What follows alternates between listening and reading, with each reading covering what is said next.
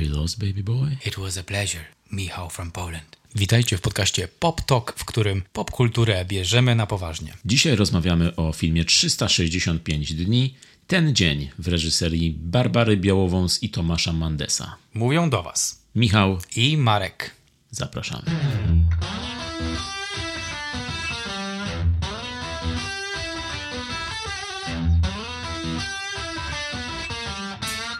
To, co słyszeliście we wstępie, to było oczywiście nawiązanie do filmu 365 dni, o którym będziemy dzisiaj rozmawiać w kolejnej odsłonie naszego cyklu Trash Talk o filmach złych i jeszcze gorszych. W filmach tak złych, że aż dobrych. Albo tak złych, że aż złych. Michał, Marek, co się wydarzyło w świecie internetów i na Twojej podkoszulce?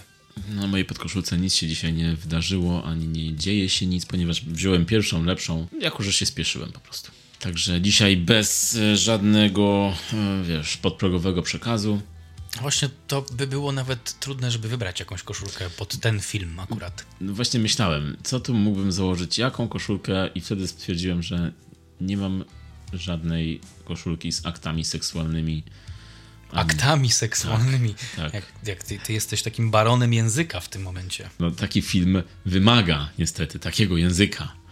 Także ja w ogóle myślę, że dzisiaj będziemy musieli używać jakiegoś kodu, żeby nie używać za dużo słowa seks. Będziemy musieli zastąpić może to słowo jakimś innym słowem. Jakim słowem możemy zastąpić słowo seks? Piłeczka. Piłeczka. Dobra. To dzisiaj gramy w piłeczkę. Not literally. Nad. Tak, a co dzisiaj dla ciebie przygotowałem Marek? Marek. Stwierdziłem, że nawiązując do naszego ostatniego odcinka, w którym mówiliśmy o Nikolasie Cage'u i filmie Nieznośny ciężar wielkiego talentu, znalazłem bardzo fajną, ciekawą informację o tym, że Nicolas Cage sam wypowiedział się na temat sequela drugiej części filmu Bez twarzy, Face Off i powiedział, że rozmawiał już z producentem pierwszej części, Neilem Moricem i najprawdopodobniej wróci do swojej roli w sequelu, który jest już w e, pre- preprodukcji chyba, w planach. Teraz tutaj tego nie wiem, czy powtórzy rolę Castora Troja czy Shona Archera, ponieważ on tam grał dwie osoby przed zmianą twarzy i po zmianie twarzy. Także nie wiem, czy będzie oryginalnym psychopatą, czy później policjantem z twarzą psychopaty. Także 25 lat po pierwszej części Nicolas Cage ma powrócić do swojej roli, do swojej właściwie takiej topowej roli, najbardziej, jednej z najbardziej szalonych ról w swojej karierze, no i najbardziej takiego absurdalnie absurdalnego kina akcji w swojej karierze.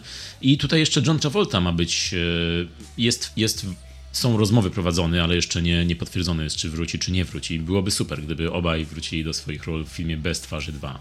Fuck yeah. I jeszcze, żeby John Woo znowu stanął za, kamer- za kamerą, bo Johna Woo ostatnio jest mało, nie słychać za bardzo o nim. On kręci chyba filmy teraz w Chinach u siebie i no, w Hollywood już e, chyba nie chcą go ostatnio. A szkoda, bo, bo naprawdę dobre widowiska akcji kręcił. Cage w wywiadzie stwierdził, że oglądał ostatnio film Bez twarzy i podsumował go tym, że film się zestarzał świetnie i, i zrobił na nim wielkie wow. Także myślę, że Cage w drugiej części w swojej roli myślę, że da z siebie wszystko. Cage w ogóle daje z siebie wszystko, chyba też to bardzo dobrze podsumowaliśmy w poprzednim nag- nagraniu. No, Ciekawa informacja, Cage'a zawsze chętnie zobaczę, a że to jest człowiek pracujący, wiele produkcji ma na rok, w, dodaje do swojego portfolio, to myślę, że to będzie taki miły dodatek. Cage'a ja lubię oglądać z twarzą czy bez twarzy. No, Też ostatnio sobie odświeżałem ki- kilka z scen z tego filmu. No jest szaleństwo.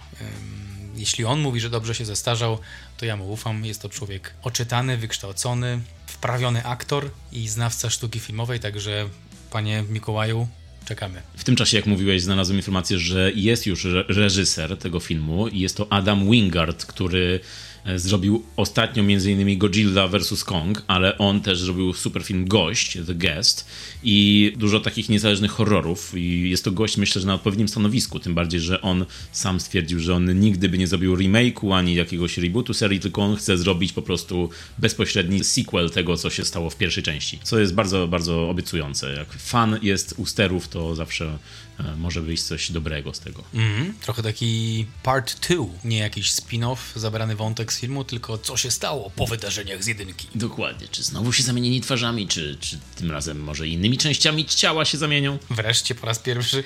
Bez twarzy dwa, bez nogi.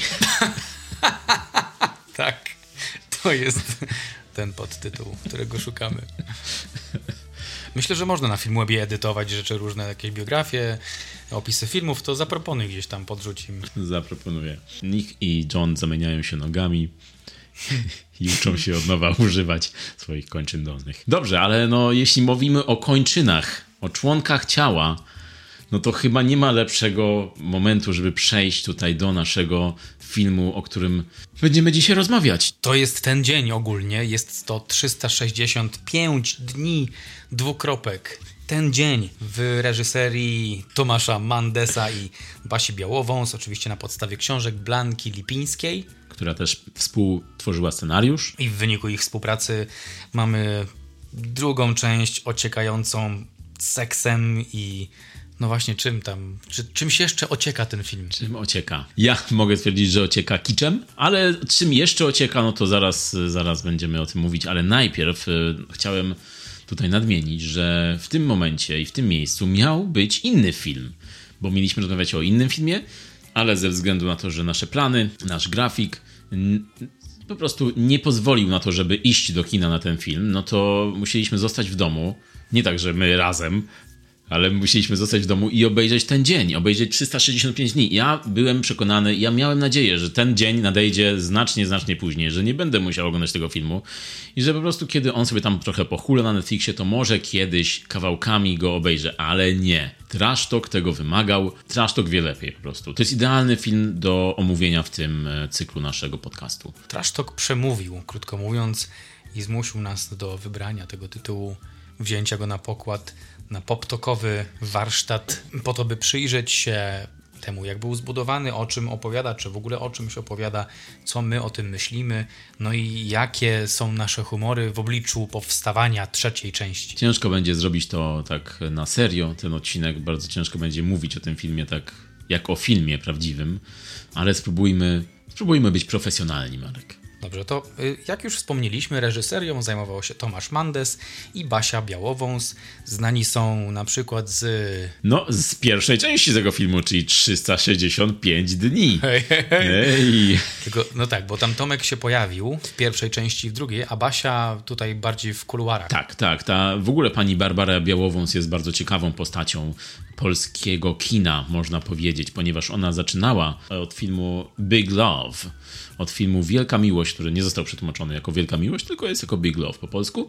I ten film został trochę zjechany jako taki romansidło. Ja go nie oglądałem, od razu mówię. Jako takie trochę erotyczne romansidło.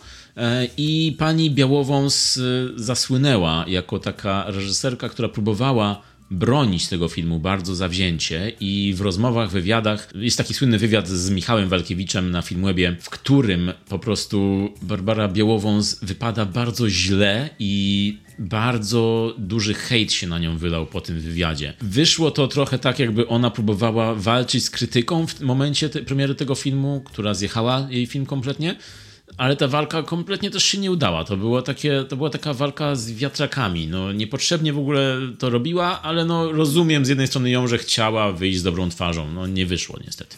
Tak, ja oczywiście pamiętam ten wywiad. Filmu Big Love też nie widziałem. No wywiad, wywiad jako sam w sobie był naprawdę ciekawy, bo były tam poruszane takie aspekty właśnie co jest filmem, co jest filmem, a co nie, co pokazywać, co ma pewną wartość taką kinową, a co nie. To rzeczywiście był taki interesting watch. No i mam podobne odczucia. Widzę też, że Big Love nie ma zbyt wysokiej oceny, zwłaszcza wśród krytyków. Tak, no i myślę też, że właśnie w świetle tego wywiadu i w tego, co się stało po tym wywiadzie, no to ten film jeszcze gorzej był odbierany, jeszcze bardziej stracił i jej osoba też została jakby umniejszona. Przez co zresztą e, później zniknęła trochę ze sceny reżyserskiej, z, przestała kręcić, no i dopiero po 8 latach wróciła z tym filmem 365 dni. Już nie widziałem jej w ogóle w wywiadach nigdzie, być może było to zbyt ryzykowne dla producentów, żeby, żeby panią Białową z, e, puścić na taki na taki tour z wywiadami z prasą i ona raczej tutaj ucichła już. Przy okazji tych dwóch filmów, dwóch części tego filmu, ona się nie za bardzo wypowiada, nie ma jej nigdzie. E, Tomasz Mandes, drugi reżyser, e, Trochę, trochę więcej go widać, ale też to są osoby, które są gdzieś za, za kulisami tego filmu i ich w ogóle nie znamy. Tomasz Mandes zrobił jeszcze też film ostatnio, dosyć niedawno, film The End, polski film z Karolakiem który był jakoś kręcony chyba tak pandemicznie, w pandemicznych warunkach przez, przez kamery internetowe. I on jest tak stylizowany na taki film e, przez kamerę internetową kręcony. Ja też tego filmu nie widziałem, słyszałem, że jest podobno też straszny, ale no nie wypowiadam się. Ale mamy rok 2022, biała karta, clean slate, jesteśmy w środku trylogii Blanki Lipińskiej, film 365 dni, ten dzień. No i pomijając, spróbujmy pominąć te rzeczy, wszystkie, które wydarzyły się do tej pory. Spróbujmy opowiedzieć w ogóle o tym filmie, co on nam przedstawia. No musimy tutaj wspomnieć o pierwszej części najpierw, która była te dwa lata temu i szczerze mówiąc, kiedy oglądałem wczoraj drugą część, no to ja kompletnie nie pamiętałem większości tego, tej pierwszej części. W ogóle wyparowało ze mnie to. Pamiętam tylko to poczucie żenady i, i tą, tą śmieszność tego filmu. Śmieszność łamane na taki cringe pierwszej części. Pamiętałem to. Pamiętałem, że coś się skończyło gdzieś w tunelu, że jakiś taki cliffhanger był na końcu taki wymuszony.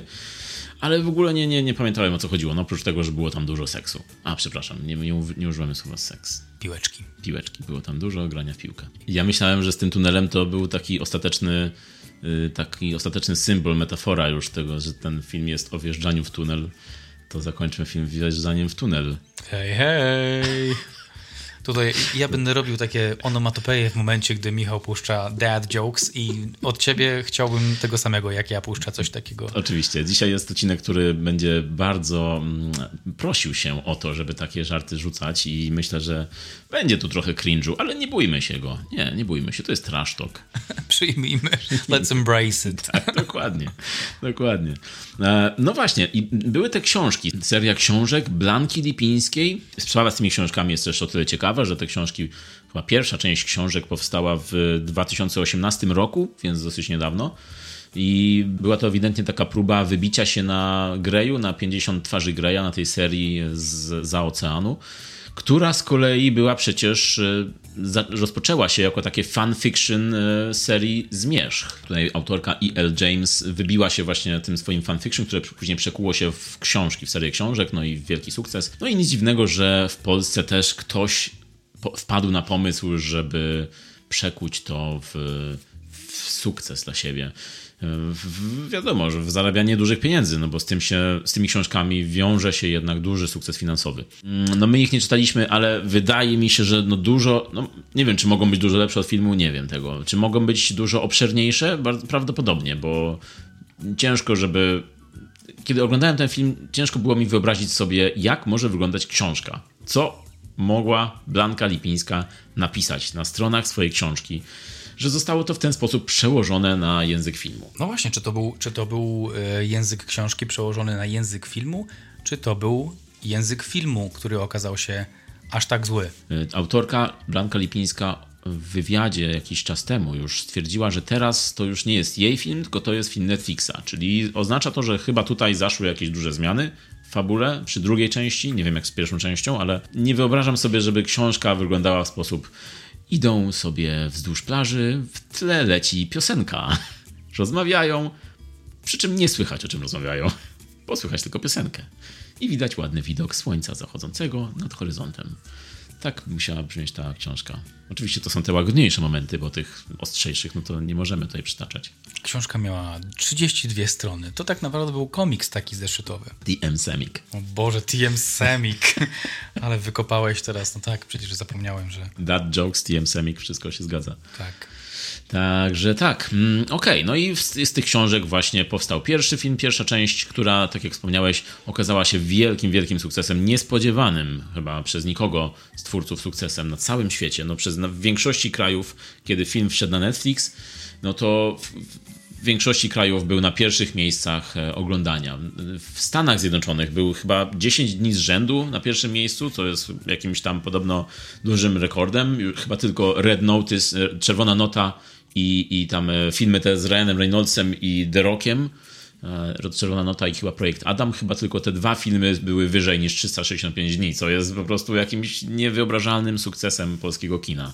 Tylko czy to jest taki prestiż w tym wypadku? Tego się dowiecie. Zapraszamy o 21 w piątek. Tak jest. Czy to był prestiż? To jest bardzo dobre pytanie. Wydaje mi się, że znamy po części odpowiedź, bo mimo, że film zarobił duże pieniądze i że tego nie można im zabrać, że to jednak jest jakiś wyznacznik sukcesu, to gdzie się pojawił, jak często się pojawiał i ile pieniędzy przyniósł do portfela. Ale w przypadku tego filmu chyba rozgraniczamy Mm, kwestię filmu, czyli co jest dobrym filmem, a co jest maszynką do pieniędzy. Mhm. Tak, były tam próby jakieś stworzenia takiego thrillera erotycznego, które właśnie kompletnie nie, nie, nie wyszły, ale no, samo to, że ten film przy takim ogromnym sukcesie, sukcesie przy takiej ogromnej popularności e, ma zero pozytywnych recenzji na Rotten Tomatoes Zero, po prostu to się rzadko zdarza, żeby nikt, żaden krytyk nie, nie napisał pozytywnej recenzji tego filmu. Ten film zdobył sześć nominacji do Złotych Malin i jedną statuetkę plastikową, ale zawsze no to świadczy to, nie jest to oczywiście, Maliny nie są wyznacznikiem jakimś, że to jest najgorszy film świata, ale jest, świadczy to o tym, że ten film został zauważony za oceanem w Stanach, został zauważony w ten, już aż tak zauważony, że Złote Maliny go nawet e, postanowiły wyróżnić, co nie zdarzało się to, żeby polskie kino było zauważone przez e, Akademię Złotych Malin.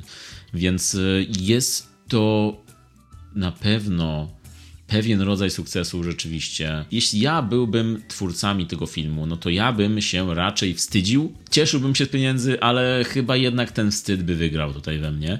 I w momencie, kiedy ten pierwszy, ta pierwsza część spowodowała Mm, lawinę takiej, takiej krytyki i lawinę petycji, żeby zdjąć go z Netflixa, że to propaguje gwałt, propaguje e, złe wzorce, jakieś toksyczną męskość, złe zachowania wobec kobiet.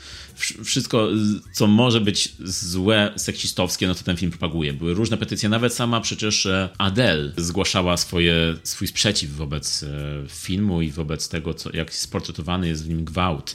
No to skoro takie rzeczy się działy, no to przy tworzeniu drugiej części, przy tworzeniu sequela, zakładam, że jako twórca chciałbym to wszystko naprawić w jakiś sposób i chciałbym um, pokazać, że no może nie mieliśmy aż tak złych intencji i chcieliśmy zrobić fajny film erotyczny, nie taki propagujący gwałt. No i właśnie pojawił się niespodziewanie mm, drugi film w serii, czyli 365 dni ten dzień. No i właśnie, jaki to jest dzień? Na pewno jest to zły dzień. To jest ten dzień tytułowy chyba odnosi się do tego, że oni biorą ślub.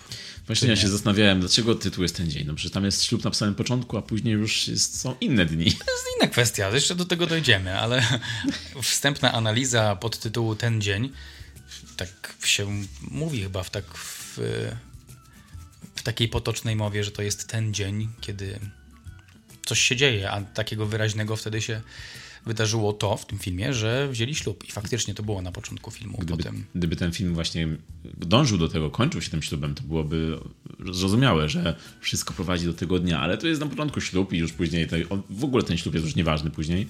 Wiem. Ten dzień zmienił wszystko, bo ten dzień popchnął fabułę do przodu. I, kiedy mówisz słowo fabuła, masz na myśli po prostu serię scen seksu, czy... Do tego też dojdziemy.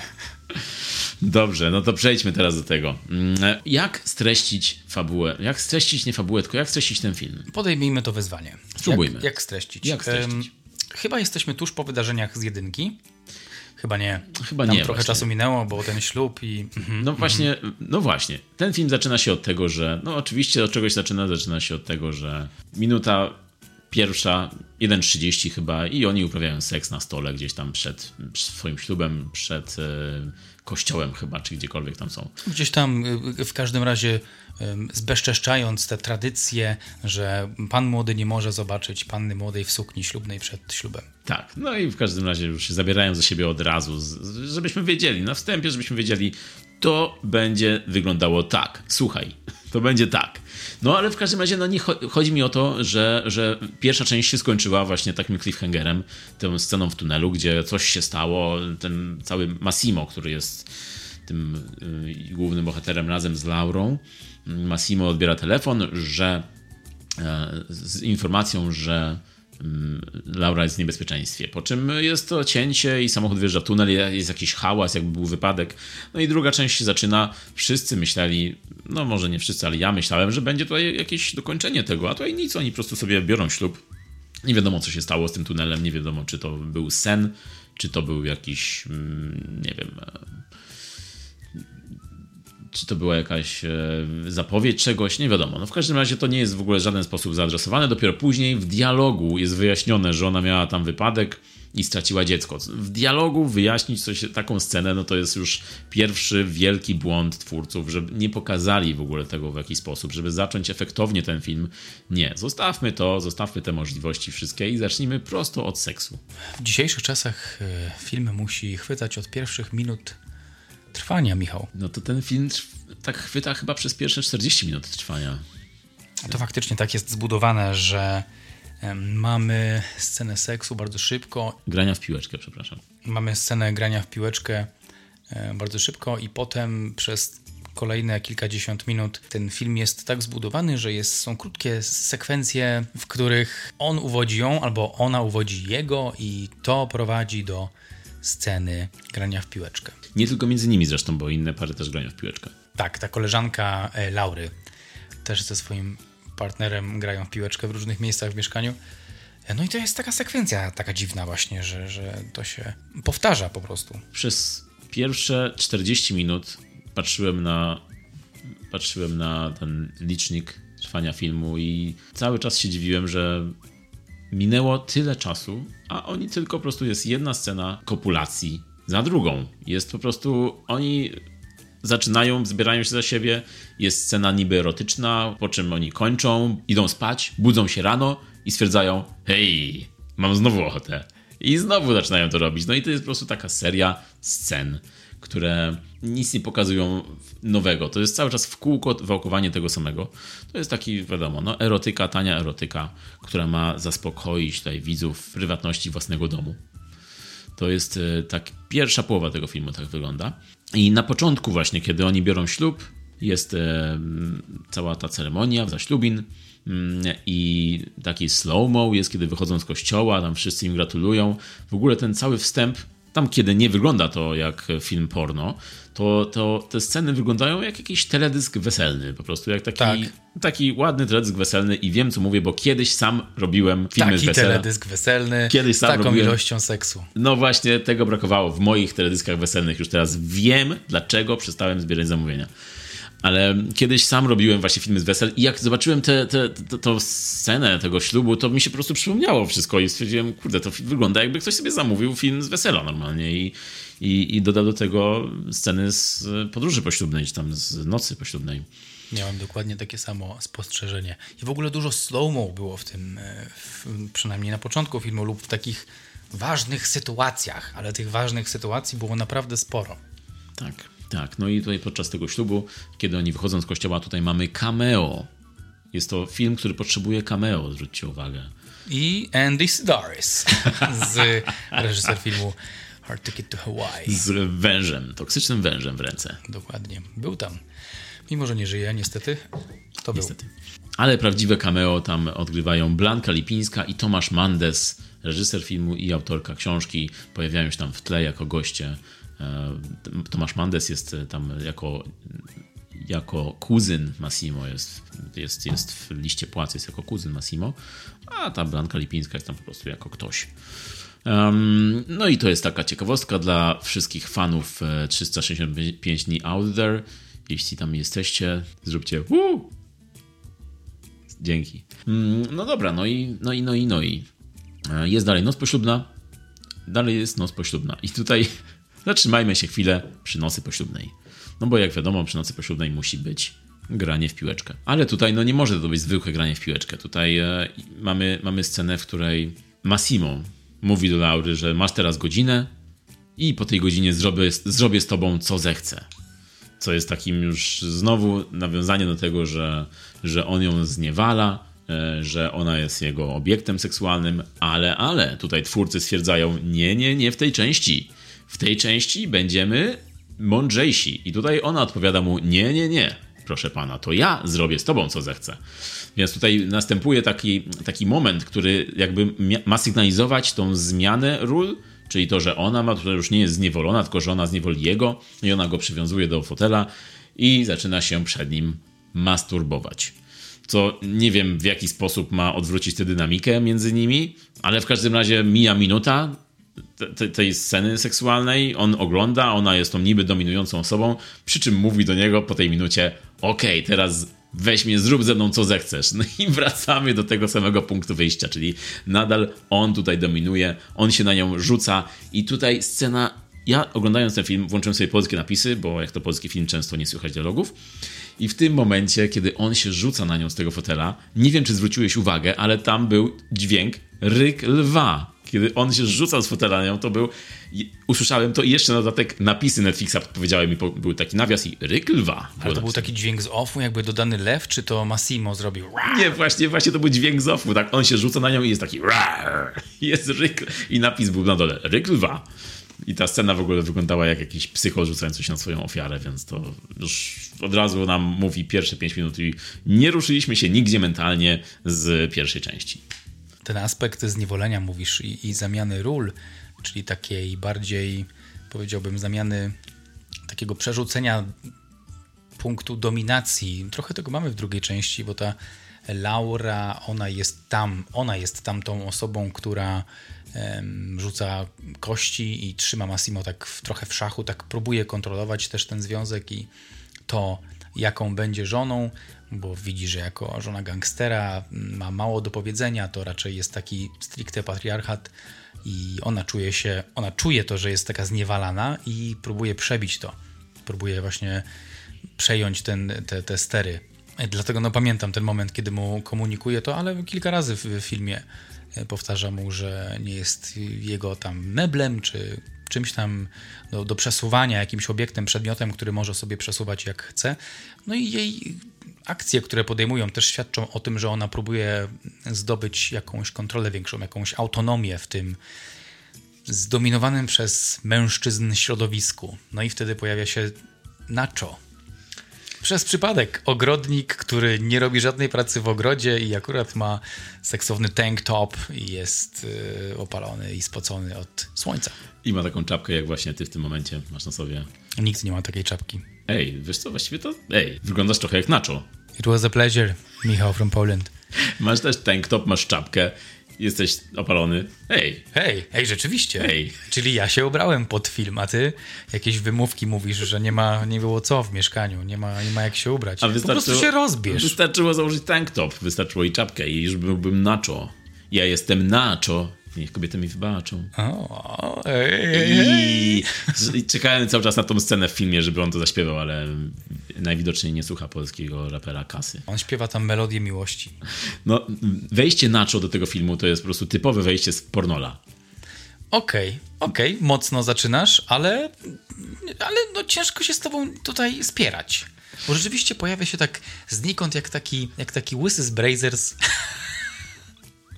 i oferuje pewną pomoc, o którą nikt nie prosił, ale ona tam stoi tak na tym tarasie, nie wiem, patrzy na ten widok i oboje stoją w, skąpani w świetle e, żółtego żaru i, i znowu ten taki pocztówkowy kadr i rozmawiają sobie o tym, kim oni są właściwie. I to tak rzeczywiście pojawiło się trochę znikąd. Tym bardziej, że on wchodzi i mówi, cześć, jestem Nacho, jestem nowym ogrodnikiem. I tutaj no, dialog jak właśnie z jakiegoś filmu erotycznego porno. I, już tak właśnie taka muzyka to jeszcze tylko. I w ogóle jest taka seria zbliżeń. Jak on się pojawia, to jest taka seria zbliżeń w takim slow-mo na niego. Jest taki jego mięśnie pokazane, jest jego, jego broda, jego tak. koszulka, tak. jest jego noga. Jest taka w ogóle seria zbliżeń, jakby nie wiadomo, jakby, jakbyśmy właśnie zobaczyli Boga. jakby Nacho był jakimś chodzącym bóstwem. No może tak, może tak miało, być, miało być to zrobione w taki sposób. To znaczy mam nadzieję, że ta kamera też od, próbowała oddawać jakąś um, swoją pracą, jakąś narrację, jakąś, y, coś za tą pracą kamery musiało być. Mam taką nadzieję. Mm, Nacho jak się pojawił, no dla mnie trochę ma to sens, że był pokazywany z wielu stron naraz, żeby być też takim, żeby budować ten hype erotyczny, no nie, że to oto, oto on, to jest jego wyciosana z, ze skały szczęka, z, z lekką szczeciną i tutaj jest ten mięsień z tatuażem i ten pot spływający po jego czole no to chyba służyło temu, żeby nahypować ten erotyzm. To jest jakiś, ale to wygląda jak jakiś taki kiczowaty teledysk mm, kogoś w stylu, nie wiem, tego gościa od y, tego przeboju. Okej. Okay. Tego, właśnie ale tego. Też, ale racja, zgadzam się. Trochę takie Despacito. O, jest to, tego mi chodziło. Jest to trochę taki teledysk. Też mi to przechodziło przez y, myśl, jak oglądałem i nawet widziałem kiedyś takie teledyski, dużo takich teledysków houseowych jest, w, szczególnie w houseowej muzyce.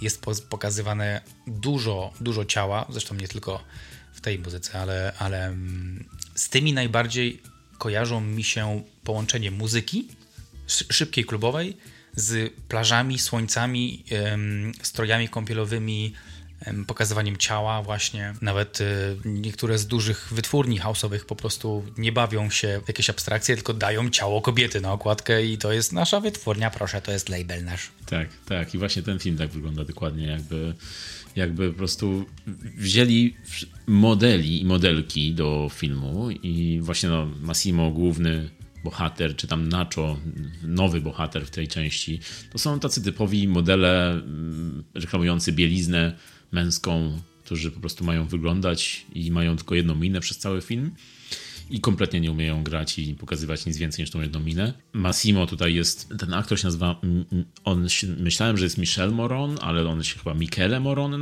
nazywa. To nie ten kucharz z Francji. To nie ten? Nie? Okej, okay, myślałem. Już myślałem, to ten kucharz z Hiszpanii. A w tym wypadku są we Włoszech akurat, więc Nacho to jest ogrodnik z Włoch. I, i, i Michel, Michele Moron gra tutaj gościa, który po prostu cały czas ma jedną minę, jest takim typowym hamem, który traktuje kobiety jako przedmiot, obiekt seksualny i jedyną jego cechą w filmie jest to, że lubi ostry seks. To jest jedyna cecha i on w ogóle nie ma innych więcej seks. No i jest taki... Innych więcej seks, sorry. Innych więcej cech. No i no i jest też taki opiekuńczy i kontrolujący. To jest też nie wiem, cecha. czy jest on opiekuńczy. No, taki nadopiekuńczy. No, ja nie nazywałbym tego opiekuńczy, nadopiekuńczy, bo to świadczy o tym, że on jest jakimś pozytywnym bohaterem, a on jest tutaj ewidentnie w pierwszej części, no to on jest jakimś po prostu psycholem, który więzi kobietę i ją gwałci. I jak można przejść ponad tym? W drugiej części próbują jakoś przejść, jakoś przejść ponad tym, ale, ale on tej drugiej części kompletnie w ogóle usuwa się już ze swoich tych działań, bo tylko jest w tle i próbuje ją później odnaleźć, do czego jeszcze przejdziemy. Challenge'ując to, co powiedziałeś, no to mieliśmy już takie schematy wielokrotnie w, w kulturze, że kobieta była porywana przez oprawcę, ale po jakimś czasie się w nim zakochiwała, a ten oprawca pokazywał swoje swoje serce, tak? swoją łagodną stronę, miękką e, strefę. Piękna i bestia, też bestia, mm, e, jakby analizując powieść, no to jest to w pewien sposób takie oswajanie dzikiego mężczyzny, taki archetyp dzikiego mężczyzny, który odnajduje w sobie takie ciepło i potem jest rzeczywiście oparciem dla tej kobiety. Czy jak w grze o tron. Yy, ta królowa smoków i Jason Momoa też przecież ona była na początku gwałcona. To była postać zniewolona, kontrolowana, ale po jakimś czasie ta dynamika ich też trochę się naprawiła. Wydaje mi się, że ta obietnica z pierwszej części tutaj chyba nie była zrealizowana, że on jednak wciąż jest taki i wciąż jest tym gangusem i wciąż ta, ta miękka, miękka materia nie, nie, nie wykształciła się tak dobrze. Tak, tak. No on jest tutaj od początku pierwszej części do tej drugiej części, on jest cały czas romantyzowany jako ten porywacz, jako ten drapieżnik seksualny, jako gangster. On jest tak romantyzowany w całym tym filmie, że po prostu to wygląda tak, jakby nikt z twórców nie widział w tym nic złego. Blanka Lipińska, jako autorka książki, wiele razy podkreśla, że to jest bardzo taki feministyczny wydźwięk ma, ale to w ogóle tego nie widać. Jak to może być feministyczne, skoro on ją po prostu więzi, mówi, że będzie ją przez rok więził i będzie jego e, niewolnicą seksualną, aż się, w niej nie, aż się w nim nie zakocha. Co po prostu jest absurdalne, no bo to jest ewidentnie porwanie i gwałt. No to jest karalne. Jak coś jest głupie i działa, to nie jest głupie. Dobra, no ostateczny argument, nie mam, nie mam jak się spierać. No. I approve this message. Także no, no właśnie, no i to jest najgorsze w tym jest to, że to jest romantyzowane i zostało odebrane w taki sposób na całym świecie, taką wielką popularność ma ten film. A, w takim sensie, że Łobuz kocha mocniej, tak? W takim along these lines. Tak, a nawet, nawet nie tyle Łobuz, to po prostu on jest, wiesz, on nie ma tutaj dobrych cech w tym filmie, w, w całej tej historii. Oprócz tego, on tylko gwałci, jest gangsterem, e, zabija, i, I, co? I, I, tyle. No i nie ma żadnych pozytywnych cech. No, on nie jest pokazany jako ktoś, kto się nią opiekuje. On, y, on, on tam nie ma takich scen w tym filmie. On jest pokazany jako gość z problemem, dosyć dużym problemem, którego nie rozwiązuje, tylko jeszcze bardziej pogłębia ten problem. I ona też nie rozwiązuje tego problemu, bo ona twierdzi: Okej, okay, zakochuję się w tobie jednak. To, co zrobiłeś, to miało sens, bo cię kocham i zrobiłeś dobrze wszystko, bo jestem z tobą. Czy on się nią opiekuje? Są takie sceny, kiedy ją nosi na rękach i okazuje jej pewną czułość. Są takie sceny, oczywiście w małym procencie, ale oczywiście wiem, wiem o czym mówisz. Wiem doskonale o czym mówisz. Y, tutaj mm, Massimo nie jest y, wszechstronną postacią i nie pokazuje jakiejś wieloplatformowości, y, wielopłaszczyznowości swojego charakteru. Jest gościem, jest, jest dosyć jednowymiarowy. Jest gościem, który niszczy innych, jest takim trochę właśnie może oprawcą, jest bardzo kontrolującym człowiekiem. To wszystko o nim to prawda i dlatego właśnie porównując do Pięknej i Bestii, no to właśnie tam było, czy tam nawet do Gry właśnie, tam było to bardzo dużo bardziej zniuansowane i było to dużo ciekawsze właśnie, mm. ciekawie się to oglądało. To, ten związek na przykład i te ich postaci, niż tutaj, gdzie po prostu to wszystko jest tak absurdalne. Nie ma powodów do tego, żeby ona się na przykład w nim zakochała, bo mm. no, powodem do zakochania jest to, że coś, że jest przystojny i dobry w graniu w piłkę? Jest y, piłeczkę i jest, mhm. jest szalenie przystojny. Z tego, co słucham też opinii, to rzeczywiście jest to, jest to przystojna bestia. No. A może ona jest tą właśnie piękną, która szuka no. przystojnego, no, przystojnej bestii. No właśnie i żadnych innych cech nie potrzebuje w nim, a później nagle w drugiej części stwierdza, ej, ograniczasz mnie. I did not sign up for this. No, chodzi mi o to, że, że, że po prostu podjęła te decyzje swoje w pierwszej części absurdalne i teraz twórcy próbują się jakoś z tego e, wycofać nagle, z tym, że no, tutaj, tak jak powiedziałeś, te sceny, że ona mówi do niego, nie jestem meblem, nie traktuj mnie tak. Tak. To to jest scena, w której on do niej najpierw mówi, ej, wiesz co, mam plany dla nas na wieczór. Ona stwierdza, ej, nie jestem meblem, nie traktuj mnie jak swoją własność. Wiesz, to są takie sceny, kiedy ona reaguje nieadekwatnie do tego, co on mówi na przykład, bo on tutaj w tym momencie, w tej części już nie, nie mówi takich rzeczy, ani nie robi jak w pierwszej części. On po prostu jakoś, nie wiem, wchodzi i normalnie jest, stoi i tam mówi jakieś, jakieś zdanie do niej i ona na to ej, ej, ej, nie pozwalaj sobie. Mm. No tak, ich dynamika tutaj jest zdecydowanie e, dobrym dobrym materiałem na taką solidną i długotrwałą terapię par. Ja tutaj e, tak jak napisałem chyba na film webie w tej ocenie, że nie potrzebują operatora, mimo że y, pozdro i szacun dla operatora, bo zrobił wszystko, co mógł i kadry naprawdę są ładne. To, y, to tutaj myślę, że, że, że bardziej by im pomógł terapeuta niż, niż operator. Tutaj w tej dynamice ja, ja nawet nie wiem, czy chcę zaczynać jakoś głęboko to, czy głębiej analizować. Natomiast pod kątem budowania historii to jest. To, to, to jest chyba jedna z rzeczy, która miała budować tę historię, a trochę zawiodła. Tak, no i właśnie to, jak oni rozmawiają ze sobą, to jest kolejna sprawa, bo oni po prostu albo w ogóle nie rozmawiają, albo rozmawiają o tym, że oni chcą się że chcą piłeczkę. piłeczkę, tak, dokładnie. E, albo po prostu mówią do siebie rzeczy w stylu właśnie, nie wiem, nie, nie, nie, nie traktuj mnie jak mebel, albo mówią do siebie no, po prostu z tak absurdalnie sztucznymi dialogami, że nikt tak ze sobą nie rozmawia w ogóle w tym, tak jak w tym filmie rozmawiają. Żaden związek tak nie wygląda. Ona wchodzi do niego i wchodzi do pokoju i mówi, że hej, mam na ciebie ochotę. Nikt tak do mnie nigdy nie mówił. Właśnie, chyba nie wiem. W ogóle jeśli chodzi o dialogi, no to ta przyjaciółka Laury, Olga, ona ma tutaj, ona jest taką postacią, która ma tak rozładowywać sytuacje i dostarczać nam jakieś śmieszne teksty, śmieszne sceny. Ona jest taką postacią, taki comic relief. I z tym, że jest częściej irytująca i żenująca niż, niż dostarcza nam jakiejś, jakiegoś śmiechu. E, w każdym razie, miała tutaj takie dialogi jak, uwaga, kiedy widzi Laurę po jakichś paru godzinach, mówi do niej, tyle ci nie widziałam, że zapomniałam jak alkohol wygląda. Wszyscy ja się zastanawiałem nad tym dialogiem. Myślałem nad tym, czy to ma sens w ogóle to zdanie. Co, Tommy Wiseau. Co znaczy to zdanie? Tommy by chciał to zdanie na pewno.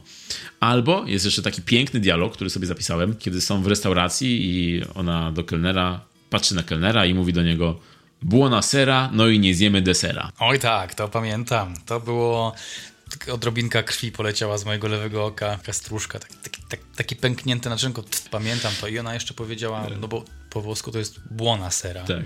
I ona powiedziała buena sera. Możliwe, tak. Gorlami. Gorlami. Powiedziała buongiorno. Riverderci. To są wszystko jej słowa, dokładnie tak w ogóle to, jak oni mówią po angielsku w tym filmie, główna aktorka, czyli Anna Maria Sieklucka, ona ma tam dużo dialogów po angielsku, jako że Massimo nie mówi po polsku, no to oni między sobą rozmawiają w języku angielskim. Później Nacho się pojawia i też rozmawiają w języku angielskim. I to, jak ona mówi po angielsku, to nie wiem, czy to nie przeszło jakiejś korekty, czy nikt tam jej nie powiedział na planie, wiesz co, wiesz co, tutaj mówisz źle i ona ma często takie dialogi, które nie dość, że są tam błędy gramatyczne, to jeszcze akcent ma taki, jej się myli.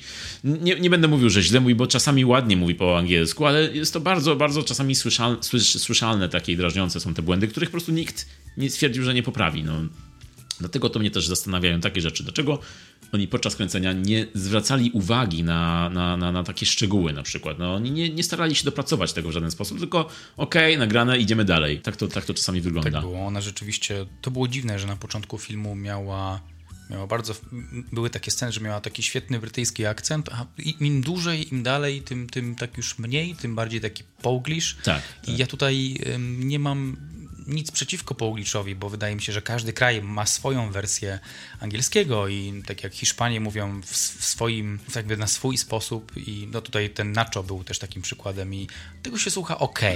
Czy Meksykanie jak mówią po angielsku, czy no nie wiem, jak, jak, jak Niemiec mówi po angielsku, też ma swój charakterystyczny wydźwięk e, i to też jest trochę parodiowane, ale jest to generalnie takie akceptowalne. I nie wiem, czy to jest taka cecha nasza, że my tak słyszymy tych naszych Polaków i jak oni mówią po takim połgliczu, czy, czy w nas się nie odzywa jakaś taka nadmierna krytyka? Buongiorno.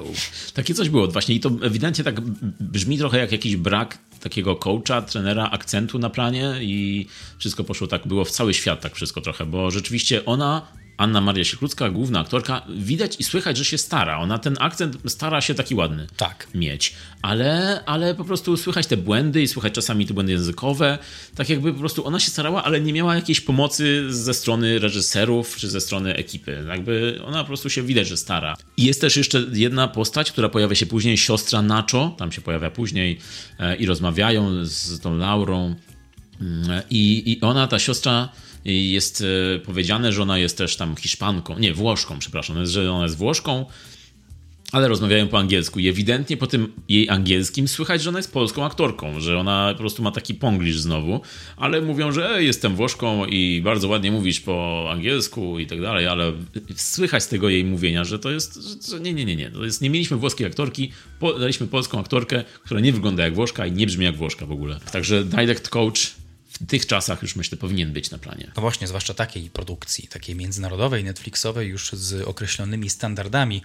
A jeśli już mówimy o standardach, to ciekaw jestem i nie wiem tego, bo nie doczytałem, czy na planie był koordynator intymności, bo to też taka ważna, dosyć całkiem też świeża rola w polskiej kinematografii, powiedziałbym co też słyszeliśmy na festiwalu krytyków filmowych e, kilka miesięcy temu. Tutaj ewidentnie jest bardzo dużo scen seksu, bardzo dużo scen intymnych, e, dużo nagości jest.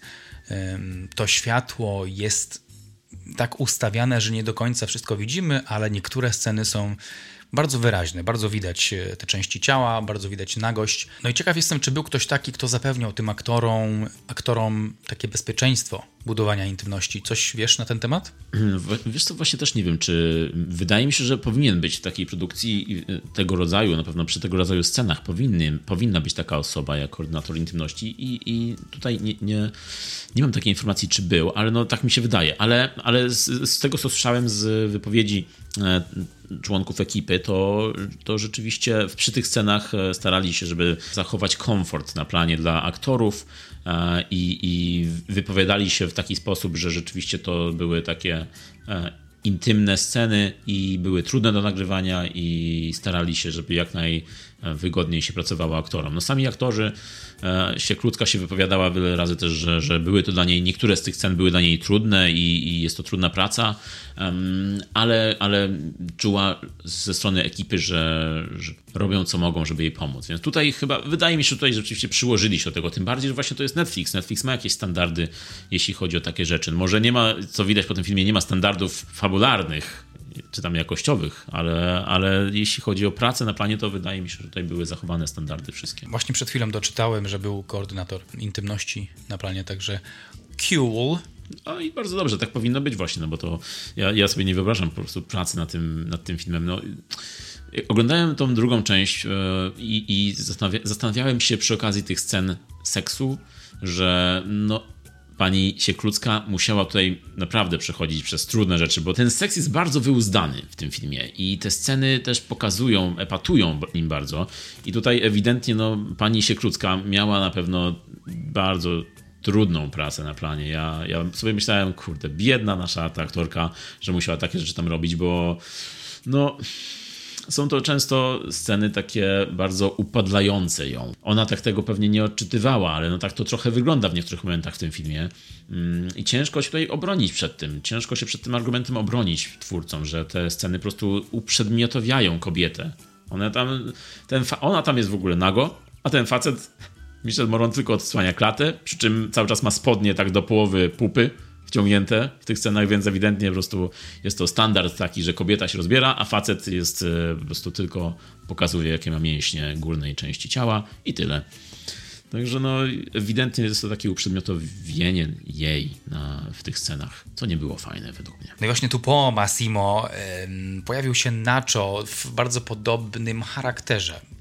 To znaczy on, inaczej, on pojawił się w takim momencie życia Laury, dosyć wrażliwym. Ona przeżywała pewien kryzys z Massimo. Kto by się spodziewał? Pojawił się Nacho i on był tą taką miękką stroną właśnie, której brakowało Massimo. Massimo musiał być gangusem, który musiał być twardy i zabijać ludzi, a Nacho był taką, e, taką, taką bardziej romantyczną osobą, bardziej ciepłą osobą, taką empatyczną wobec, wobec Laury i to, było, to była dla niej taka zmiana. Oczywiście od pierwszych chwil, kiedy się pojawił, wiadomo było, że to przerodzi się w coś więcej. No i on był tym, był tym takim jej uczuciowym mentorem podczas drugiej połowy e, filmu. E, ja nie wiem, w końcu chyba między nimi do niczego nie doszło, oprócz pocałunku. Było tam dużo fantazji, dużo takiego... Były takie sny, które myśl, mieliśmy myśleć, że to jest już ta scena seksu z Nacho, a tu się okazuje, że to sen i później znowu to samo i znowu to samo. To było w ogóle kiepsko zrealizowane. Takie pamiętam dwie sceny, kiedy ona śniła i jedna ze scen pokazywała, kiedy ona zagląda pod kołdrę i um, Nacho jest podczas seksu oralnego, ale ta kamera była tak ustawiona trochę tak żartobliwie. Ta kamera patrzy na nią przez to prześcieradło i ona patrzy w dół tego prześcieradła, y, na, niby na Nacho, ale to już jest fantazja i jakby to, gdzie ona patrzy, to jest fantazja, a że my patrzymy na nią, to jakby jesteśmy w miejscu Nacho. I to było takie dla mnie groteskowe, bo przypomniała mi się scena w Ali G, jak ten piesek był w jego kroczu i tak, to tak. była mniej więcej podobna, yy, podobne budowanie sceny. O, Tupac, no! A potem jeszcze była scena, kiedy ona rzeczywiście miała te fantazje i twórcy usilnie starali się nam pokazać, że to jest sen. Tak. Bo w, tam w, w przebitkach ona była w trakcie jakiegoś aktu takiego erotycznego z Nacho i przerywali to takim, takim cut i pokazywali, jak ona śpi. I to było takie, Tak. ale ona śpi. I za chwilę znowu wracali seks, seks, seks, miłość. I potem, ale ona nadal śpi. I to mi przeszkadzało. Nie powinno tak się budować sceny. No jesteśmy inteligentnymi widzami. Tak. Gdzieś tam myślałem, że to, to nie wyszło akurat. Tak, nie, no to prawda, bo te właśnie sceny są tak budowane, cały ten film jest tak budowany, jakby nie do in- inteligentnego widza, tylko do widza po prostu, no według twórców jest to kierowane do jakiegoś takiego prymitywnego widza, który ma, chce tylko oglądać sceny seksu, i chce nagość, i chce ostro i do takich osób z szalejącymi hormonami, wiadomo, to jest tak kierowane do takich osób ewidentnie przez twórców. Um, I te sceny, o których ty mówisz, ten sny, no to ja już tutaj widziałem jak się zaczęła ta scena seksu z tym Nacho, no to już mówię, no ewidentnie to jest seks, bo wiadomo, że twórcy by tam nie poszli. Nie poszliby w te rejony, że ona zdradza jego. Nie, nie, nie. Ona nie jest taka, żeby jego zdradzać. Ona tylko może o tym śnić. Co swoją drogą świadczy o tym, że ona, nie że na co dzień cały czas u niej jest seks, seks, seks, to jeszcze co idzie spać, to ona też we śnie ma tylko seks, seks, seks. Więc tam po prostu, ja nie wiem, ona, czy, czy ona w ogóle ma coś innego w głowie, czy oni w ogóle mają coś innego. Jak ona i za dnia, i w nocy jest tylko myśli o tym, najpierw z Massimo seks, później z Nacho seks. Ja nie wiem. Kurde, Co balans. no. co tym, co tej, jak ona ma, Laurze siedzi w głowie, to ja nie wiem. Ale tak, no było to tak zrobione, że prostu było to w niektórych momentach śmieszne. To był poziom właśnie The Room, poziom takich filmów, e, które no, no, no, za bardzo się starają właśnie, żeby ci pokazać. Zobacz, zobacz, pamiętaj. Pamiętaj, to nie jest. A może jest, prawda? Ale nie, Ale nie, nie. nie, to nieprawda. Ale nie tak, że wiesz, że nie, bo przecież ona jest zbyt porządna, żeby go zdradziła. Ale właśnie mówiąc już o tym Nacho, no to nie powiedzieliśmy jeszcze ważnej informacji tutaj, że ona ucieka od Massimo w pewnym momencie filmu, ponieważ widzi, jak Massimo domniemanie zdradza ją z Nataszą Urbańską. I Natasza Urbańska to oczywiście nie jest postać, tylko aktorka, ale nie wiem, jak ta postać nawet się nazywa w tym filmie nie wiem, czy tam w ogóle padło jej imię czy nazwisko. Ona tam jest po prostu jako była chyba dziewczyna tego całego Massimo. Anna. Anna, no właśnie. Także idzie za Massimo gdzieś do jakiegoś pokoju, bo on idzie z tą Nataszą Urbańską do pokoju i wchodzi i przyłapuje ich na czym? Na seksie. Oczywiście, ja z początku ja nie poznałem, nie wiedziałem, że to jest y, Natasza Urbańska. Dla mnie, ja musiałem mieć to powiedziane po jakimś czasie. Bo chyba dlatego, że to taką małą wagę miało dla mnie to, mało przykuwałem do tego, że a, no okej, no jakby that's, that's the part of it, to jest ten film. Tak, zresztą ona tam nie, nie jest pokazana jakoś tam e, długo, tylko to jest chwila, gdzie jest pokazana i nawet nic nie mówi, więc to nic dziwnego, że, że, że można jej nie poznać, ale swoją drogą jest to moment, kiedy oglądając powiedziałem do mojej kochanej, jak on będzie miał tutaj brata bliźniaka, to będą jaja. Michał, był brat bliźniak i były jaja. Były dokładnie tak. Także był to moment i jest to film. To jest ten film, w którym twórcy stwierdzają: Hej, wiecie czego nam tu brakuje? Brata bliźniaka. Także tak, po prostu jak, jak zobaczyłem, że w tym filmie główny bohater ma brata bliźniaka, o którym nie, był, nie, nie było nadmienione wcześniej, no to tutaj już polecieli całkowicie taką meksykańską telenowelą. I myślę, że to jest, ten film jest takim trochę przypadkiem em, meksykańskich telenowel z lat 90., kiedy na Polsacie się oglądało meksykańskie telenowele, bo nie było nic innego i wszyscy, cały kraj po prostu oglądał i był, wszyscy byli w szale na punkcie tego, te, tych Tak, seriali. I tu właśnie myślę, że ten film ma coś z tego, ma coś z tego, ten vibe trochę taki, bo to jest telenowela, tym, że oczywiście dużo bardziej rozerotyzowana. I właśnie ona, to jest taka prostota tych twistów fabularnych w stylu właśnie hej, jestem głównym bohaterem i tutaj zdradzam moją żonę, ale to nie ja, bo ja mam brata bliźniaka, który jest tym złym bratem bliźniakiem, a ja jestem dobrym bratem bliźniakiem. I to jest po prostu, to już taki, to już był moment, w którym stwierdziłem, kurde, nie no, no już jak można zdecydować się na coś takiego w filmie? To jak, jakie procesy myślowe musiały pchnąć twórców do umieszczenia w filmie brata bliźniaka głównego bohatera. Też to zauważyłem, rzeczywiście był to trochę taki takie lazy writing, takie, taki leniwy scenariusz, można powiedzieć. Chociaż jak już ustaliliśmy, wydaje mi się, że to całkiem jest osadzone w rzeczywistości spostrzeżenie, że ten zarówno Massimo, jak i jego brat bliźniak, w cudzysłowie, no obaj są dosyć złymi postaciami. Massimo nie jest, e, ani jeden, ani drugi nie jest rycerzem w lśniącej zbroi jeżdżącym na białym, pięknym koniu. Także tutaj też trochę się podpinam pod to, co mówisz. To była według mnie taka nieudana próba budowania historii. Kolejna. Tak, no w ogóle w tym filmie fabuły, no już mówiłem, ale fabuły w tym filmie w ogóle nie ma. Tam jest pierwsza połowa to są sceny seksualne Przy czym nagle później się okazuje, że jest brat bliźniak. Ten brat bliźniak okazuje się zły, chociaż tak jak powiedziałeś, przecież Massimo też nie jest dobry, tylko jest zły, więc tak naprawdę skoro on jest tym dobrym bliźniakiem, a tamten jest zły, no to tamten to już musi być kompletnie zły w ogóle. Zwolski zwor. Tak, tak, w ogóle jest. I co już nam pokazują w pierwszej scenie, kiedy się okazuje, że, że jest tym bratem bliźniakiem, bo on z Nataszą Urbańską knują w ogóle tak, knują jak knują jak po prostu jakiś e, villain w e, serialu Batman z lat 60. Oni tak, Tak. wyglądają tam trochę, tak jeszcze brakuje takiego, takiego Wąsika. wąsika i tak, żeby sobie tak ten wąsik tak sobie tak, tak. I tak jeszcze właśnie. I tak jeszcze, żeby pokazać, jaki jest zły, to po prostu jakiś jego tam podwładny przychodzi i mówi, że coś się nie udało, a on w tym momencie, e, jak to się nie udało, wyciąga pistolet i po prostu strzela mu w głowę. To był moment, Michał, przysięgam. Tak, To był moment, w którym powiedziałem słowo na K. Kompletnie się nie spodziewałem. Tak oglądam to z takim, z takim wiesz, pół znudzeniem, pół, takim, pół taką uwagą, żeby dostrzec tam coś. I nagle takie PAU! Tak, tak, w ogóle takie z, dupy można powiedzieć. I to było, tak, i to również było takie bardzo graphic. Nie wiem, czy tutaj e, jakiegoś innego słowa użyć. To było bardzo takie, Obrazowe. może nie. Ale to było strasznie wyraźne. Znowu takie pokazanie, patrz, widzę, zabiłem go. Mimo, że nic nie zrobił, tylko przyszedł ze złą wiadomością. To mi się od razu przypomniała scena z filmu Robin Hood, Faceci w rajtuzach, kiedy, kiedy, ten, kiedy ten książę każe swojemu posłannikowi powiedzieć złą wiadomość w dobry sposób. Wait a minute. I have an idea.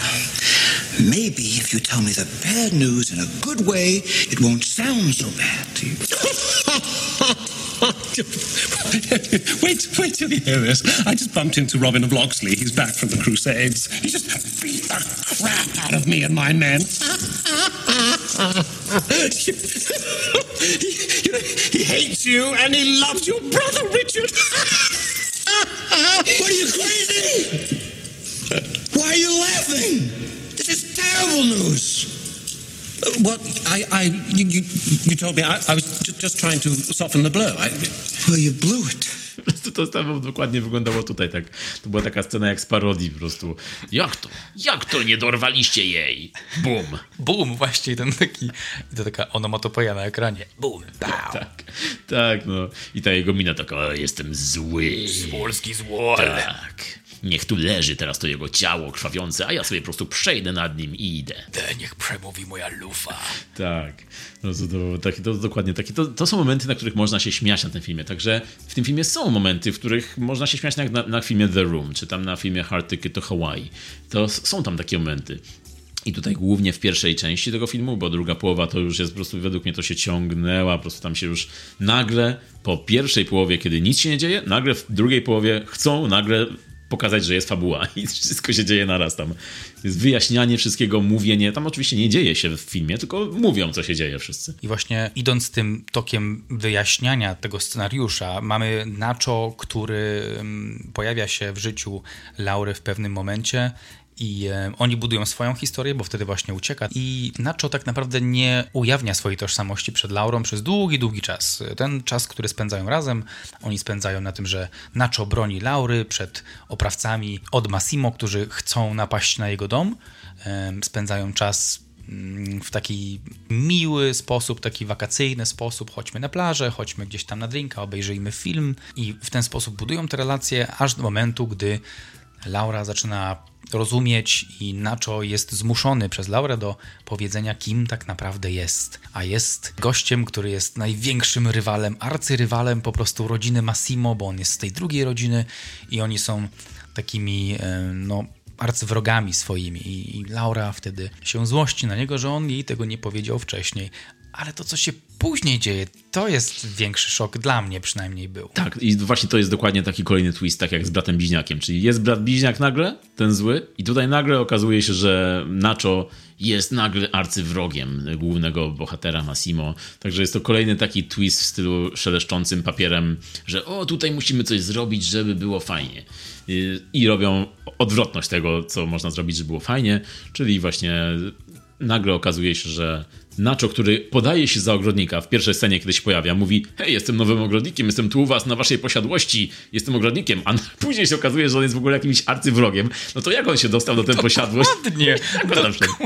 Nikt go nie zauważył. To była scena w stylu, w stylu Frank Drebin jako Enrico Palazzo w nagiej broni. taka, taka scena, jak on tam, te, takie ciało ogrodnika przełożone przez ławkę i on tak zabiera jego ubranie i ktoś otwiera drzwi, jakiś gangster tam otwiera i mówi o, a ty co tu robisz? E, jestem nowym ogrodnikiem. I taki, hej, to jest ten nowy ogrodnik. Tego się nie spodziewałem, tak jak tego strzału w głowę się nie spodziewałem w tym filmie, tak teraz mnie zaskoczyłeś bardzo pozytywnie, E, ale faktycznie, faktycznie też e, zachodziłem w głowę, jak do tego doszło, że arcywróg pieli, pieli komuś róże swojemu wrogowi. Tak.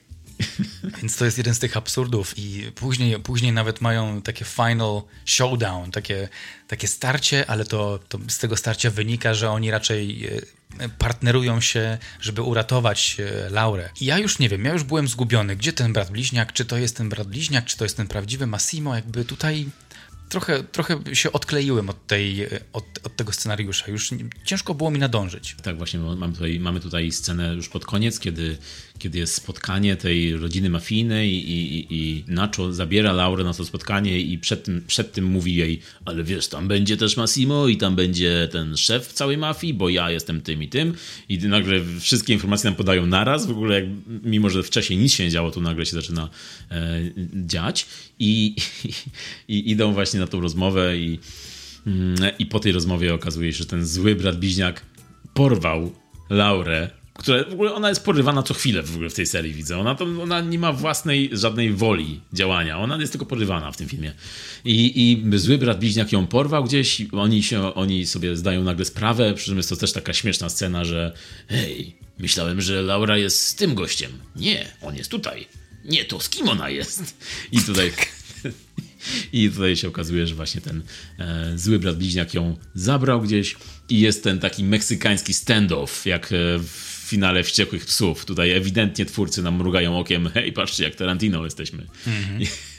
Także jest, jest scena, w której mierzą wszyscy do siebie z pistoletów i, i no, ja myślę, że tutaj nie ma co mówić, że spoilery, bo ten film i tak ze spoilerami, jak się ogląda, to działa tak samo jak bez spoilerów. Także, także jest to jest finał, w którym mm, miłość, ta siła miłości do Laury, Massimo ją kocha, Inaczej ją kocha i ta miłość, mimo że oni są po dwóch stronach barykady, to ta ich miłość ich łączy w dobrej sprawie i w takiej sprawie, żeby zabić brata bliźniaka złego i Nataszę Urbańską, to jest to dobra sprawa oczywiście. I wszyscy strzelają do siebie, przy czym Laura dostaje, strzela Natasza Urbańska do niej z odległości jednego metra i trafia tylko gdzieś tam w nogę chyba. Także... To było, wiesz co, to była chyba nerka lewa. A, to była lewa nerka. Mm, tak wyglądało, bo tak było dosyć dużo krwi. I tam, tak. Nie wiem, czemu nagle stałem się taki, taki wierny historii. Wiesz co, Michał? Chyba coś pomyliłeś, koleżko. Dlatego chciałem iść właśnie za tym, y, tym to- tonem serio, bo tak widziałem po twojej minie, że to jest dla ciebie bardzo poważna sprawa. To była lewa nerka, 3 cm ponad e, kanaliczkiem. Kula przeleciała na wylot. A przyleciała, co nie? To, to chyba jest akurat accurate. Hej, spokojnie Marek. Tak, tak.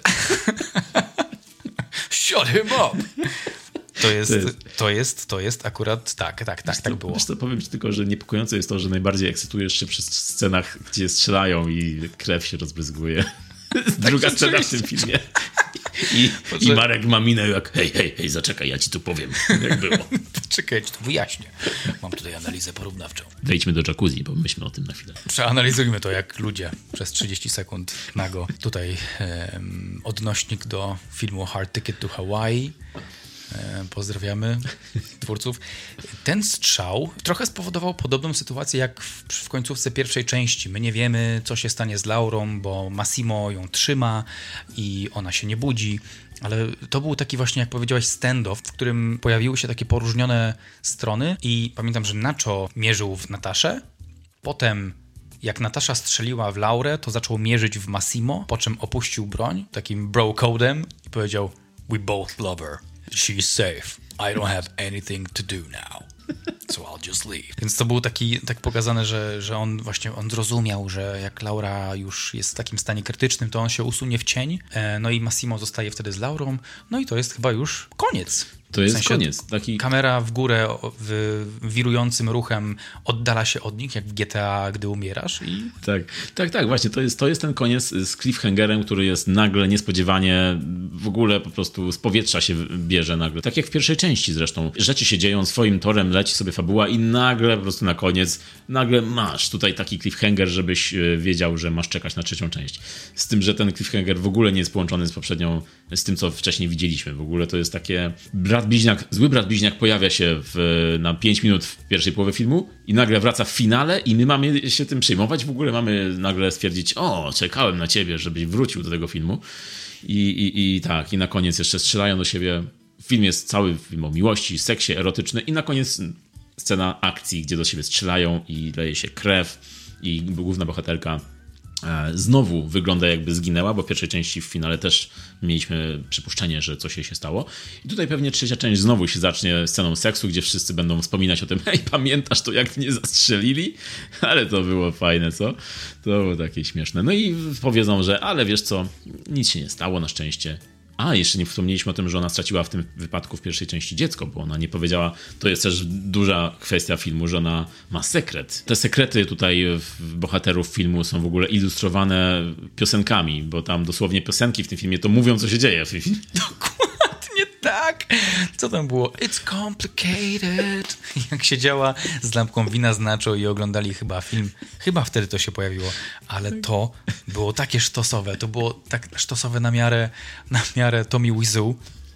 It's complicated.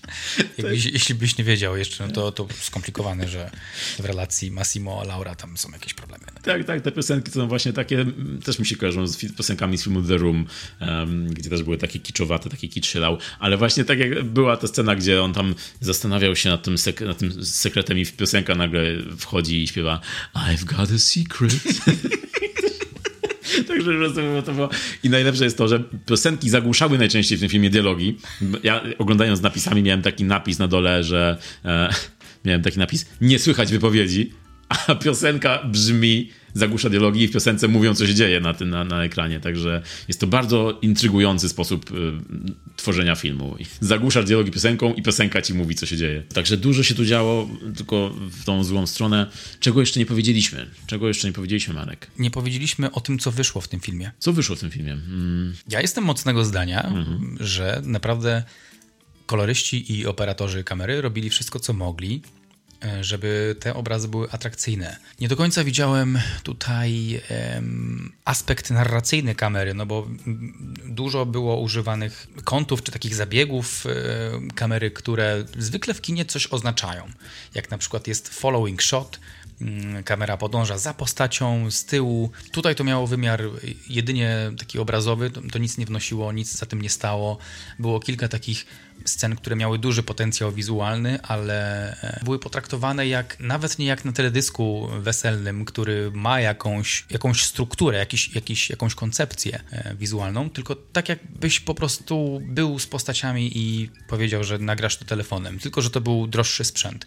Jak na przykład scena, kiedy zbiegały z lekkiego wzgórza, żeby dobiec do samochodu, czy to było jakieś Lamborghini, czy, czy jakieś Ferrari. To była scena kręcona cały czas tą samą kamerą, e, z tego samego kąta, bez, e, bez prób pokazywania tych postaci e, podczas ich dialogu z innych kątów. Na przykład schodzimy z góry, one zbiegają z tej górki z taki, w taki dziecięcy, zabawny sposób, taki niewinny mm, i dobiegają do tego samochodu. No i jak są w tym samochodzie, to przydałby się jakiś taki kąt pokazujący je rozmawiające w tym samochodzie z bliższego planu, pokazujący, że one faktycznie ze sobą rozmawiają, jest taka krótka wymiana, kilka krótkich cięć i odjeżdżają tym samochodem i wtedy też może jakieś ujęcie z tyłu, że ten samochód odjeżdża. Nie, nie, nie, to było nagrane wszystko jednym, y, jednym jakby kierunkiem kamery, czego celem były po prostu te dwie postaci. Albo inna scena, kiedy samochód zajechał na parking i było nagrane jak samochód zajechał na parking wieczorem i on tam stał na światłach stopu,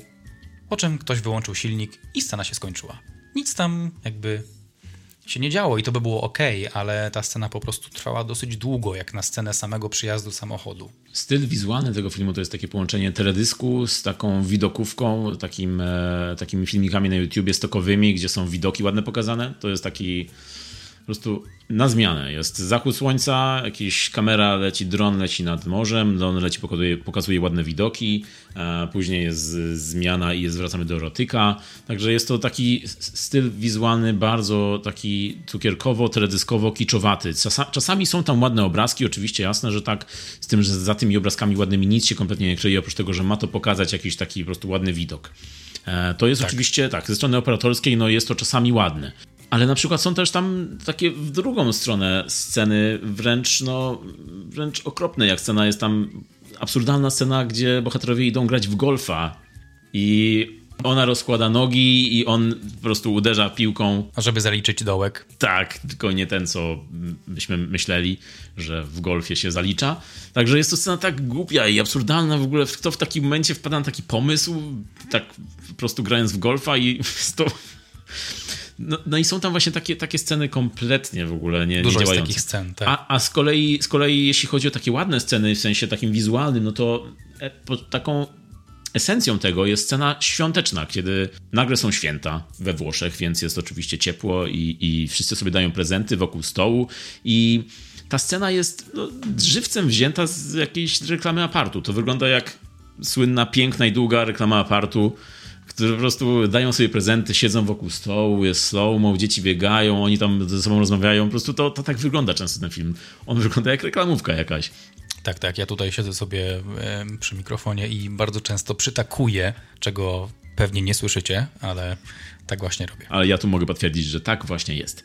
I, I, właśnie ta scena świąteczna jest zaraz kontrastowana z tym, że on jej daje w prezencie firmę modową, bo ona twierdzi, że jest kurą domową i nie ma co robić, więc na pewno pomoże jej to, że e, dostanie w prezencie firmę modową. To jest najlepszy sposób, kiedy kobieta e, czuje się, czuje się, że nie robi nic, no to najlepiej dać jej w prezencie firmę, bo wtedy ewidentnie coś osiągnęła w życiu.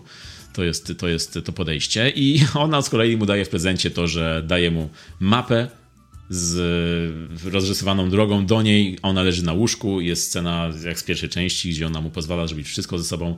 Także to są ich fantazje, to, są, to jest ich codzienność. To jest trochę taka biedna codzienność, bo on jej daje firmę, ona, ona jej daje, jemu daje siebie w prezencie i, i, i, i nic tam więcej w tym związku ich nie ma przez cały film. Ale dobra, wracając do, wracając, bo to już mówiłem o tym wiele razy, wracając do, do tego wizualnego, do tej wizualnej części, no to, no to, to, to mnie to zmęczyło. To w ogóle ten cały film mnie zmęczył, ale te, te, te sceny takie ładne, te, te, te widokówkowe, no czekałem, żeby coś się stało. Bardziej czekałem na fabułę niż na właśnie niż na te widokówki. A tam było bardzo dużo tych, tych, e, tego latania drona, pokazywania, jak ładnie, jaki mamy dobry sprzęt, jak ładnie umiemy kręcić. No tak jak mówię, gdyby to była reklama, gdyby to był teledysk 5 minut, 10, ok, ale jak to jest rozciągnięte do dwóch godzin, to to po prostu jest strasznie męczące. Ja tutaj z niektórymi rzeczami się zgadzam. Do niektórych rzeczy nawet się nie odnoszę, no bo takie aspekty jak co tam się działo u nich między nimi w związku, czy jak, w jaki sposób się nagradzali, czy napędzali czy budowali swoją relację, to jest kwestia według mnie osobna. Jeśli chodzi o mnie, to bardziej się skupiałem na tym, e, jak budowana była historia, czy, czy w ogóle film, czyli tak, na takich bardziej technicznych e, aspektach. No ale tak, jakby przełożyć to na rzeczywistość i taką codzienność, no to, no to oczywiście, że jest tam kilka takich psychologicznych odchyleń niepokojących, które um, są portretowane jako taka codzienność dwóch kochanków, dwóch e, małżonków tak naprawdę w tej części, która no, nie przynosi zbyt dużo wartości w świetle budowania wieloletniej relacji. Wręcz ta, powiedziałbym, że ta fabuła tego filmu często przeszkadza twórcom w scenach tych e, widokówkowych, scenach erotycznych. Jest jakaś scena erotyczna, po tej scenie ma nastąpić jakiś zwrot fabularny, już czekamy, czekamy, ale nie, nagle jest e, pokazany zachód słońca albo kolejna scena erotyczna. To jest tak, jakby właśnie ta fabuła przeszkadzała im w budowaniu tego filmu. Jak oni, jakby oni nie chcieli tej fabuły, tylko oni chcieli pokazywać ładne według nich sceny albo pikantne e, według nich sceny. To jakbyś podsumował tę piękną historię. No dobrze, no podsumowując, po pierwsze, ciężko mi nazwać 365 dni filmem w ogóle, bo to jest taki produkt filmopodobny, który nie wygląda jak film, tylko jak seria teledysków. Bardzo męczących, bardzo wymuszonych, w ogóle bardzo takich nastawionych na, na, na tanią sensację e, ze, ze względu na swoją substancję, o której, o której mówi ten film. Mm, to jest takie przechodzenie od piosenki do piosenki, od teledysku do teledysku, nawet dialogi są często niesłyszalne, bo ważniejsze jest to, żeby właśnie puścić piosenkę, pokazać widoczek. Kicz leje się po prostu strumieniami z tego filmu i jest, jest zarówno w dialogach bardzo, bardzo e, naciąganych i bardzo nierealnych, ale też w, w stronie wizualnej jest dużo kiczu. No i aktorsko ten film leży, no według mnie pod każdym, na każdym poziomie ten film leży i gdyby czy, czy poleciłbym ten film? Komu bym polecił ten film? No nie poleciłbym go nawet do oglądania dla Beki. Pierwsza połowa jest jeszcze taka, że można się na pośmiać, druga połowa już bardziej usypia i jest bardzo taka na siłę, próbuje dopisać nam coś tutaj do tego filmu. I Netflix wyłożył kasę na wyłączność przy tym filmie, bo pierwsza część była najpierw w kinach, a później na Netflixie. Tutaj Netflix już wykupił całość, w całości ten film, więc jest tylko dostępny u nich. To, co chcieli od twórców, to jest to, żeby było mniej pokazanej kultury gwałtu, bo właśnie dostawali dużo tego hate mailu, dostawali dużo petycji, więc stwierdzili, ok, zróbcie to łagodniej. No i z tym, że no, to, że twórcy zrobili to niby łagodniej, no to tutaj żadnych to korzyści nam nie przyniosło, bo, bo z jednej strony pierwsza część jest taka mm, jest taka propagująca uprzedmiotowienie i pro, propagująca gwałt, a z drugiej strony ta druga część jest taka kompletnie nijaka i kompletnie zrobiona po to, żeby, żeby przyciągnąć do siebie tą niejakością, tą, tą, tą, tą, tym seksem i tym epatowaniem. Mm, także no, ja bym tu widział taki film tego rodzaju, widziałbym na pokazie z cyklu VHS Hell z lektorem na żywo i wyciszenie dialogów i żeby pan lektor improwizował to, co się dzieje na ekranie. No ode mnie 1 na 10. Pierwsza część też została 1 na 10 i nie ma tu serduszka, bo no, to, to było strasznie męczące dla mnie. Były momenty, kiedy się śmiałem, ale tak to była nuda i według mnie jest to taki The Room kina erotycznego, także pan Tomasz Mandes to jest taki Tommy Wiseau, nawet tutaj trochę pasuje Tomasz to, y, y, Mandes na Tomiego Wisu. Nie, nie, nie, czekam na trzecią część, chociaż pewnie i tak obejrzymy z kronikarskiego obowiązku, żeby o niej porozmawiać i, i, i, i zobaczyć, do czego to wszystko mm, doprowadzi. Według mnie bardzo słuszne uwagi, masz e, bardzo słuszne obserwacje odnośnie filmu 365 dni ten dzień. Pierwszy film stanowił dla mnie jakąś obietnicę Widziałem tam kicz, widziałem, e, że nie do końca jest to mój, może nawet gatunek filmu. Był to rzeczywiście jakiś fenomen. Mm, bardziej to odbierałem jako, jako coś, co mamy my, Polacy, takiego międzynarodowego i takiego hucznego Um, nie, nie za bardzo widziałem tam też wartości takiej filmowej. Zgadzam się z tym, że, że ciężko jest nazwać to, to filmem. No ale mimo wszystko myślałem, że, że, że tutaj ta pierwsza część to jest też taka. Została stworzona, żeby dać jakąś obietnicę i e, dałem jej dwa. Ocenę 2 na 10. Po czym jak zobaczyłem tą drugą część, to zobaczyłem, że tam kompletnie nic takiego nie ma. Jeszcze, jeszcze może mniej jest niż było w tej pierwszej części, a naprawdę staram się doszukiwać, co chyba też słychać z tego, co mówimy teraz. Próbowaliśmy, próbowaliśmy analizować różne aspekty tego dzieła. Nie widzę tam, nie, nie, widzę tam nic, co mogłoby być takie atrakcyjne. Czy to będzie oprócz pewnych obrazów i pewnej takiej estetyki wizualnej, ale totalnie, totalnie zgadzam się z tym, że to jest przedłużony teledysk, że to jest taka sekwencja pornograficzna, że, że mamy początki jakiejś sceny, która buduje się po to, żeby oni wylądowali w łóżku i pokazywali bardzo erotyczną, bardzo erotyczny obszar swojego związku, który no, do niczego nie prowadzi. Nie ma tam, nie ma tam niuansów. To jest, to jest to, co widzicie, to, to jest to. Tam, tam to do niczego innego nie prowadzi historycznie czy, czy wizualnie. A szkoda, bo wewnętrznie chciałbym, chciałbym, żeby ten film pokazywał trochę więcej. Chciałbym, żeby był bardziej zniuansowany. Uważam, że temat seksu czy takiej erotyki w polskim społeczeństwie jest bardzo powściągiwany i ten film mógłby być bardzo fajnym medium do takiej dalszej edukacji seksualnej e, lub takiej edukacji budowania intymności trochę. No nie, to jest tak, tak, taki prosty film, który ma pokazać na zasadzie patrzcie, jak ładnie można wyglądać lub jaki fajny można mieć styl życia na tym świecie E, jestem pewien, że i był to też dla mnie taki, była też to dla mnie taka platforma do sprzedaży wielu produktów, czy to odzieży takiej e, erotycznej, czy samochodów, czy wakacji, czy, czy no, rzeczy, które świadczą o pewnym luksusie i ludzie na to spojrzą i powiedzą, a to jest fajne miejsce, to może tam pojedziemy, albo patrz jak to ładnie wygląda, albo patrz jaką ona ma ładną suknię, jak fajnie w niej wygląda. Dostrzegam też tak, takiego rodzaju platformę w tym filmie, no ale jakieś sztuki, sztuki filmowej czy dziesiątej muzy, tak się mówi na, na też na filmie, ja, ja tutaj za bardzo nie widzę. Dałem tutaj jeden z takim lekkim e, wygięciem ust w dół w geście smutku. Trzecią część myślę, że obejrzymy. Dokładnie z taką motywacją, o jakiej wspomniałeś. Tak. Ja jeszcze tylko bym nadmienił jedną rzecz, bo nie powiedziałem jeszcze o aktorce Anna Maria Sieklucka, która no, nie miała tutaj za bardzo co grać, ale czytałem z nią wywiady, słuchałem z nią różnych audycji teraz przy okazji premiery tego filmu i ona mi brzmi na bardzo taką pozytywną um, aktorkę z pasją, która widać, że chce grać, ma dobre wzorce, jest, jest taka dobrze się jej słucha. I, tak, totalnie. Tak, i rzeczywiście ja jej kibicuję w przyszłej, w, przysz w kolejnych filmach i w karierze i no już ma tą karierę, no naprawdę się wybiła tym filmem, no bo jest na całym świecie rozpoznawalna. Oczywiście, czy z dobrych względów, czy złych, no to jest już do dyskusji. Um, ale, ale no, no myślę, że jeśli będzie lepsze wybory podejmowała już przy kolejnych produkcjach, no bo jest już rozpoznawalna, już nie musi teraz e, właśnie się e, schodzić do takiego poziomu tych filmów i może iść teraz inną drogą, no to myślę, że ona ma przed sobą bardzo fajną, ciekawą karierę. A jeśli chodzi jeszcze o aktorów w tym filmie, no to... Totalnie się zgadzam z tym, w ogóle kibicuję jej, żeby, żeby ta kariera się potoczyła w fajnym kierunku. E, na pewno, na pewno na rozpoznawalność ten film działa świetnie.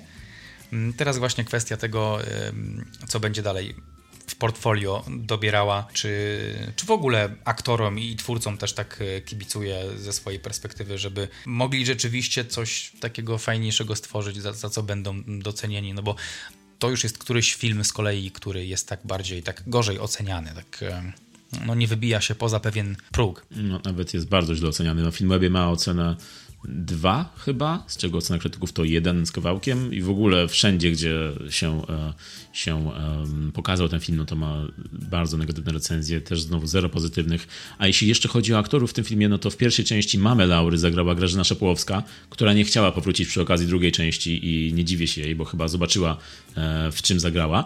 I przy drugiej e, części mm, tę rolę zagrała Ewa Kasprzyk, która, która pojawia się tutaj w filmie w kilku scenach i Ewa Kasprzyk wiadomo, no aktorką jest bardzo dobrą, więc e, nie ma tu co jej zarzucić, mm, ale po, po premierze tego filmu właśnie ona się wypowiedziała nawet o tym filmie i powiedziała, że tutaj cytuję, po co czytać recenzję, jak ja to zobaczyłam, ale na szybkim, czyli na przewijaniu, tylko tak da się to oglądać, ponieważ tam nie ma treści. Więc skoro sama aktorka grająca w tym filmie powiedziała, że ogląda film na przewijaniu, bo nie ma tam co oglądać, no to niech to będzie dla Was e, przesłanie z tego odcinka. Niech to, że ona widziała ten film, my widzieliśmy ten film, sprawi, że Wy nie musicie. I bardzo nisko się kłaniamy. Dziękujemy za uwagę. Jak zwykle mówili dzisiaj do Was Michał i Marek. Do zobaczenia, usłyszenia w następnym. Cześć.